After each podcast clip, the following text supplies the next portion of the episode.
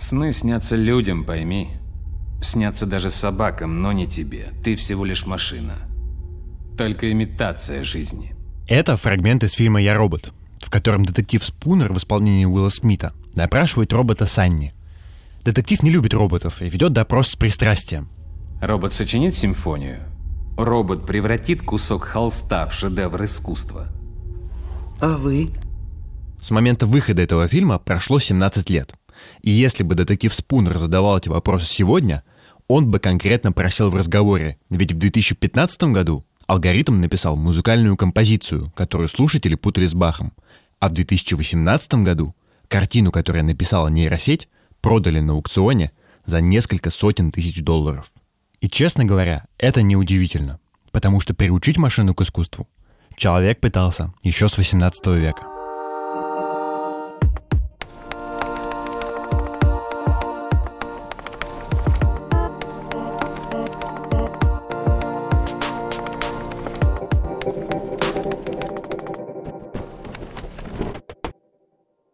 Это подкаст «Вы находитесь здесь» от Сбер Devices и студии подкастов «Либо-либо». В нем мы рассказываем о том, как машина научилась тому, что раньше умели делать только люди. Общаться, импровизировать и, наконец, заниматься творчеством. И в этом эпизоде мы поговорим как раз о последнем, а именно о том, как алгоритмы научились писать картины, сочинять рассказы и симфонии, а еще заниматься битбоксом.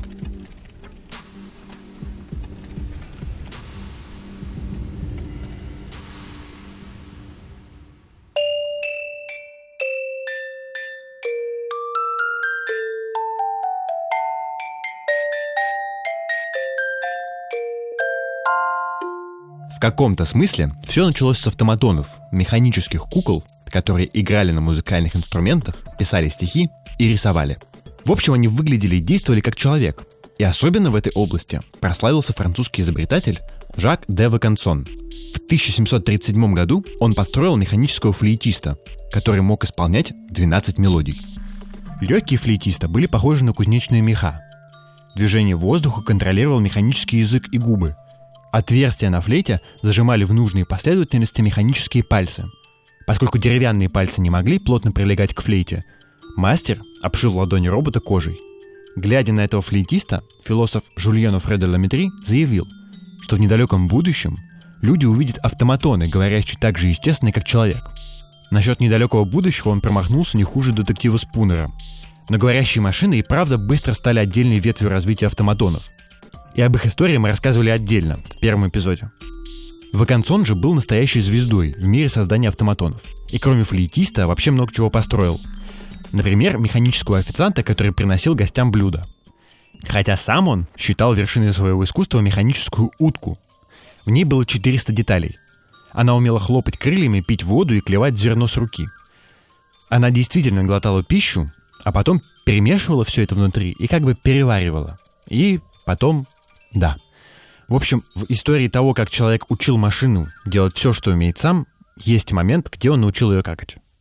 Кроме Вакансона, многие европейские часовщики делали механических пианистов, шахматистов, кукол, которые умели писать и рисовать.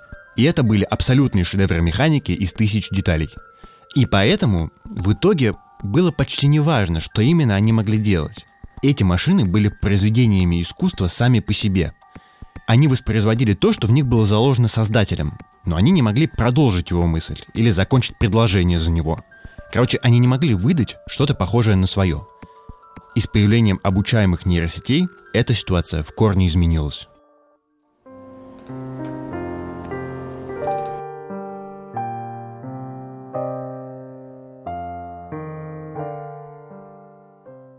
Это Кулита – Программа, написанная профессором Ельского университета Доньей Куик.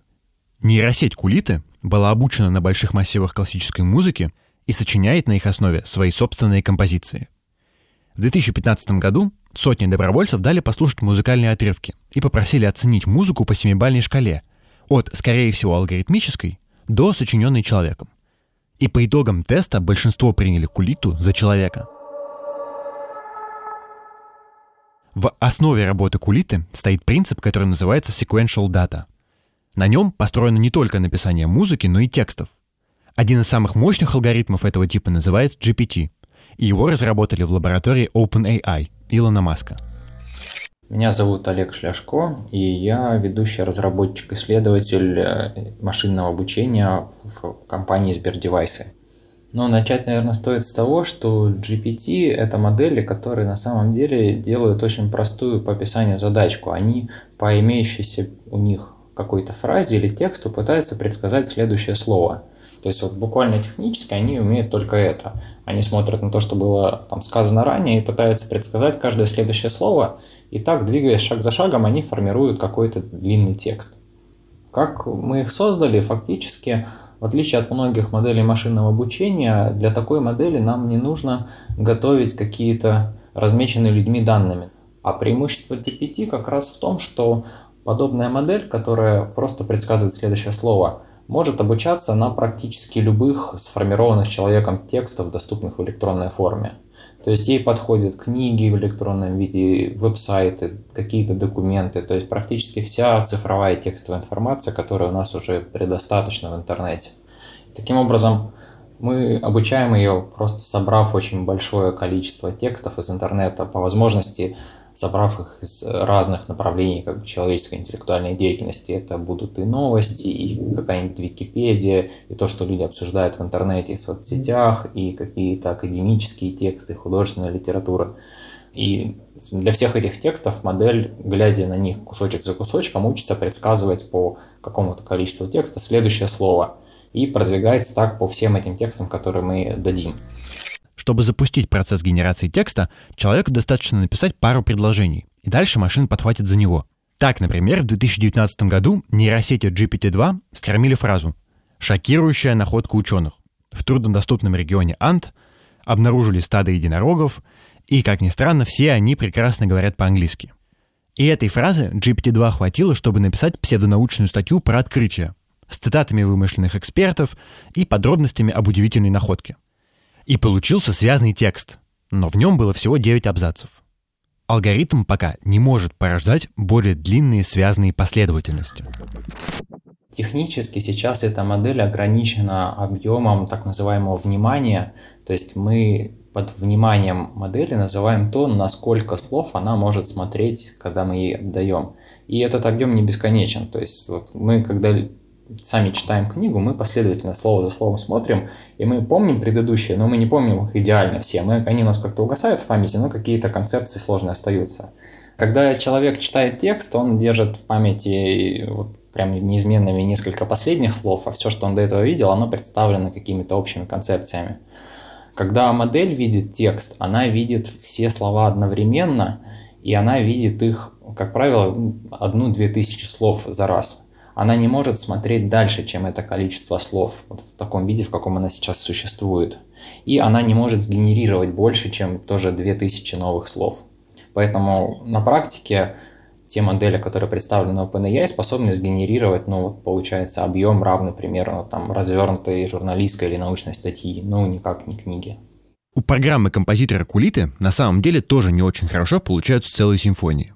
Вообще в любом большом произведении, чем дальше, тем больше играет роль мысль автора, настроение и композиция. В общем, вещи, которые выражаются не в одном только порядке нот или слов. Отчасти поэтому создательница Кулиты, Донья Куик, считает, что создала не конкурента, а помощника для композиторов. Она сама часто генерирует кулиты и ноты в каком-то стиле, а потом импровизирует по ним на фортепиано. И это не конкуренция, а скорее диалог.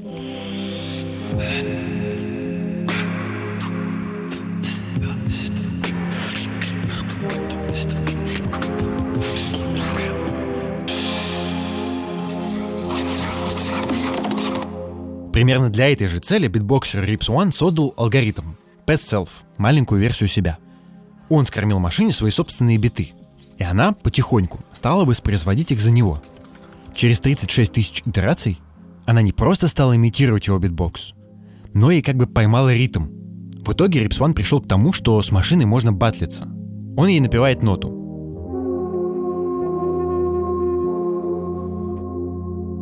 А она эту ноту повторяет –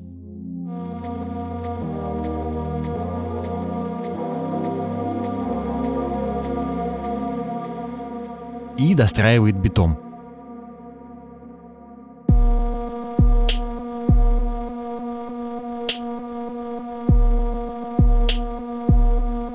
Он, в свою очередь, достраивает то, что она выдала ему. И так они могут импровизировать на пару. В общем, это тот же механизм, что написал статью про единорогов. Просто вместо текста на выходе бит, который он может производить небольшими кусками. А над большим смыслом, композицией, концепцией и всем таким пускай думает художник. Тем более, что машина может не только продолжать логику. Часто совсем наоборот, от нее нужно что-то вроде творческого беспорядка. В 90-х Дэвид Боуи помог другу из Сан-Франциско разработать программу под названием Verbosizer.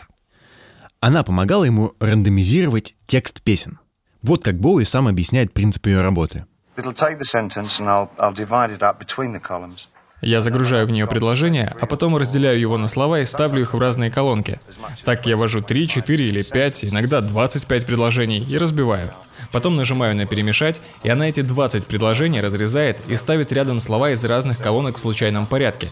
На выходе получается настоящий калейдоскоп смыслов, тем, существительных, глаголов, которые будто врезаются друг в друга. И именно так Боуи написал, например, песню Space Boy.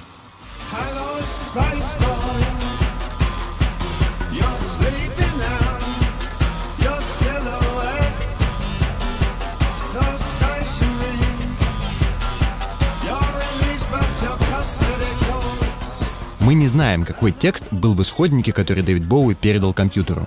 Но после работы рандомайзера Боуи выбрал несколько самых удачных словосочетаний, расставил их, как ему нравится, и так собрал свою песню куплет за куплетом.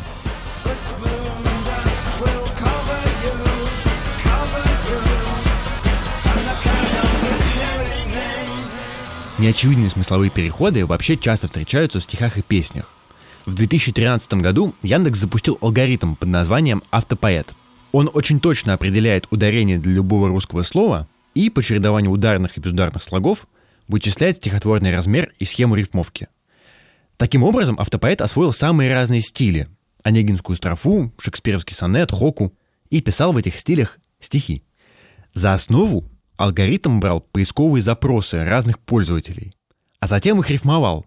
Получалось примерно так – Анализ сайта на ошибки, распознавание улыбки, любовь без слов, индийский фильм, воспоминания, мультфильм, значение культуры речи, Five группа, клипы, bye bye bye, Авито, Красноярский край, Айн Рэнд, Атлант расправил плечи, как сделать, чтобы муж отстал, элементарно, сериал. После автопоэта Иван Ямщиков и Алексей Тихонов из Яндекса решили пойти чуть дальше и создать музыкальную стилизацию какого-нибудь культового поэта или певца. И они записали альбом «Нейронная оборона» в стиле Егора Летова с использованием уже натренированного на русской поэзии алгоритма «Автопоэт». Выбор Летова объяснялся личными пристрастиями и узнаваемым стилем, а песни спели сами разработчики. Чудес, невозможных чудес, я смотрю в темноту, я хочу быть убийцей, я хочу быть живым. Мне осталось всего лишь дожить до сети. После этого в интернете стали появляться тесты, в которых пользователи пытались отличить стихи Летова от нейролетова. И, конечно, получалось не у всех. Все-таки и сам Летов когда-то говорил, что «Горячечный бред» — это самые лучшие стихи. Там, где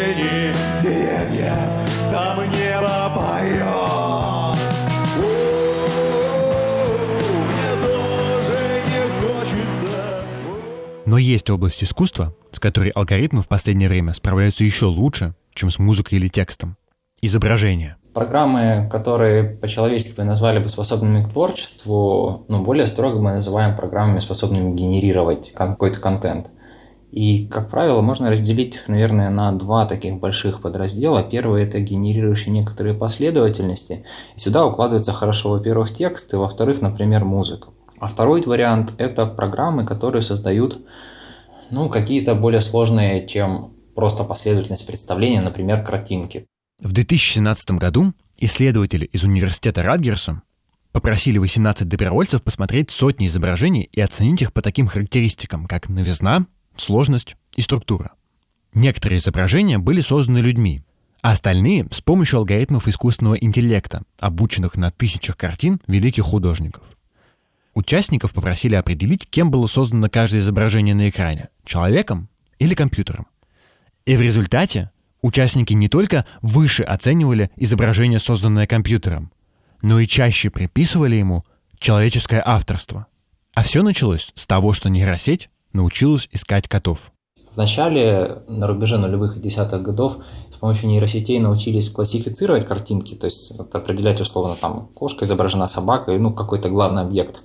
И в тот же момент, примерно с помощью этой технологии, но немножко как бы перевернуто вверх ногами, были предприняты первые попытки что-то сгенерировать, какое-то изображение, например, взять условно вот название там кошка и с помощью нейросети каким-то образом так преобразовать эту информацию, чтобы на выходе получилась вот та самая картинка. Но все эти подходы столкнулись э, с тем, что на самом деле, как мы понимаем, там из одного слова кошка можно развернуть миллион разных картинок. Все кошки разные, и когда такие сети пытались учить, э, получалось, как правило, только создать какое-то очень расплывчатое изображение, такое равное какому-то усредненному такому понятию картинки с кошками. То есть там, может быть, наверное, какие-то можно было различить там глаза, кошачьи уши, еще что-то, но ничего подобного на реальной фотографии. Итак, нейросеть, научившись создавать котов, стала выдумывать своих. Есть даже специальный сайт thiscatdoesnotexist.com, который генерирует вымышленного кота каждый раз, когда вы туда заходите. Правда, иногда у кота может быть лишняя нога, или глаза разного размера, или уши не там, где они должны быть. В общем, алгоритму явно не хватает калибровки, какого-то встроенного оценщика, чтобы фильтровать неудачные изображения. И как и все свои проблемы, эту разработчики решили, создав новую нейросеть. И в какой-то момент появилась идея вот генеративно-состязательной сети, в которой к такой архитектуре предложили добавить вторую нейросеть арбитра. То есть, по сути, у нас есть нейросеть, которая рисует эти картинки, и вторая нейросеть, которая учится отличать настоящие картинки, созданные человеком, от вот этих ненастоящих размытых. То есть эта сеть вот получает картинку от первой сети, и если она говорит, что это сделано человеком, то первая сеть не получит никакого штрафа. Это оказалось похоже на человека, и первая сеть достаточно хороша. Но сам арбитр, получается, ошибся, и он в это время получит штраф, и с помощью этого штрафа обучится, то есть немножко изменится по структуре, чтобы в следующий раз лучше различать. А если он э, получил картинку от первой сети и сказал, что это нейросеть, то сам арбитр оказался прав, и его не надо менять. А нейросеть, вот эта первая, получит свой штраф, который ее немножко изменит. То есть в любой такой паре ошибается либо арбитр, и тогда, значит, э, ну, сеть генерирующая победила его, потому что достаточно убедительно его нужно улучшить. Либо ошибается эта сеть, вот, и, соответственно, ее нужно улучшить. А, мы научились с помощью вот такого пары сетей, когда одна судит, а вторая пытается создать все более точную копию настоящей фотографии, создавать вот эти вот прекрасные вещи, где там переносится стиль Ван Гога или где рисуются люди, которые никогда не существовали. Фильтры, которые стилизуют вашу фотографию под Ван Гога, знают уже все и довольно давно. Этим, например, занимается приложение Призма. И в 2016 году, когда Призма вышла в App Store, за неделю ее установили примерно 7,5 миллионов раз. Но вот в 2018 году арт-объединение Obvious натренировало нейросеть, которая написала картину «Портрет Эдмонда Беллами». И ее продали на аукционе Кристис за 432 500 долларов. Obvious обучали на тысячах портретов, и она была именно генеративно-состязательной нейросетью. По-английски их сокращенно называют GAN, и благодаря им в живописи уже образовался новый стиль ганизм. Но в целом нейросети в области искусства используют в первую очередь как подручные. Три года назад Майя Акерман, программист из Университета Санта-Клара в Калифорнии, представила компьютерную программу под названием «Алисия». Это такое приложение для автоматизированного написания лирических песен. Алисия послушала тысячу звуков и мотивов, чтобы изучить основную структуру мелодии, гармонии и аккордов – она генерирует тексты и мелодии, основываясь на предварительном знании того, как звучат песни. А дальше пользователь сам решает, что он хочет использовать. Он может указать какие-то определенные инструменты или попросить Алисию придумать мелодию для сопровождения уже существующего текста. По словам Акерман, идея не в том, чтобы заменить авторов людей. Алисия — это инструмент, который может вдохновить человека и работать вместе с ним в паре. По ее оценкам, тысячи человек используют экспериментальную версию Алисии. А один пользователь, человек, никогда не игравший на музыкальном инструменте, написал арию для оперы на итальянском языке. В общем, если бы сегодня детектив Спунер спросил у робота Санни, а может ли он написать симфонию, Санни бы ответил, «Детектив, если вы сами не можете, давайте я вам помогу». Как это ни странно, именно в области искусства человеку оказалось проще всего найти общий язык с машиной. Калита прошла тест Тьюринга на композитора еще в 2015 году, когда большая часть слушателей назвала ее музыкальным творением человека.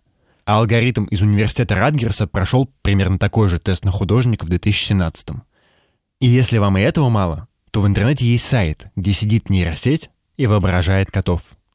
И сейчас вы находитесь здесь, в точке, где вы можете сказать машине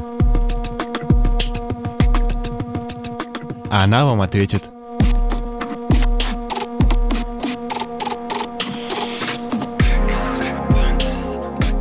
Это был подкаст «Вы находитесь здесь» от Сбер Devices и студии подкастов «Либо-либо».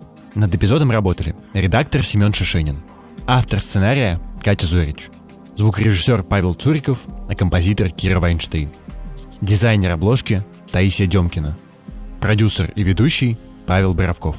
Пока.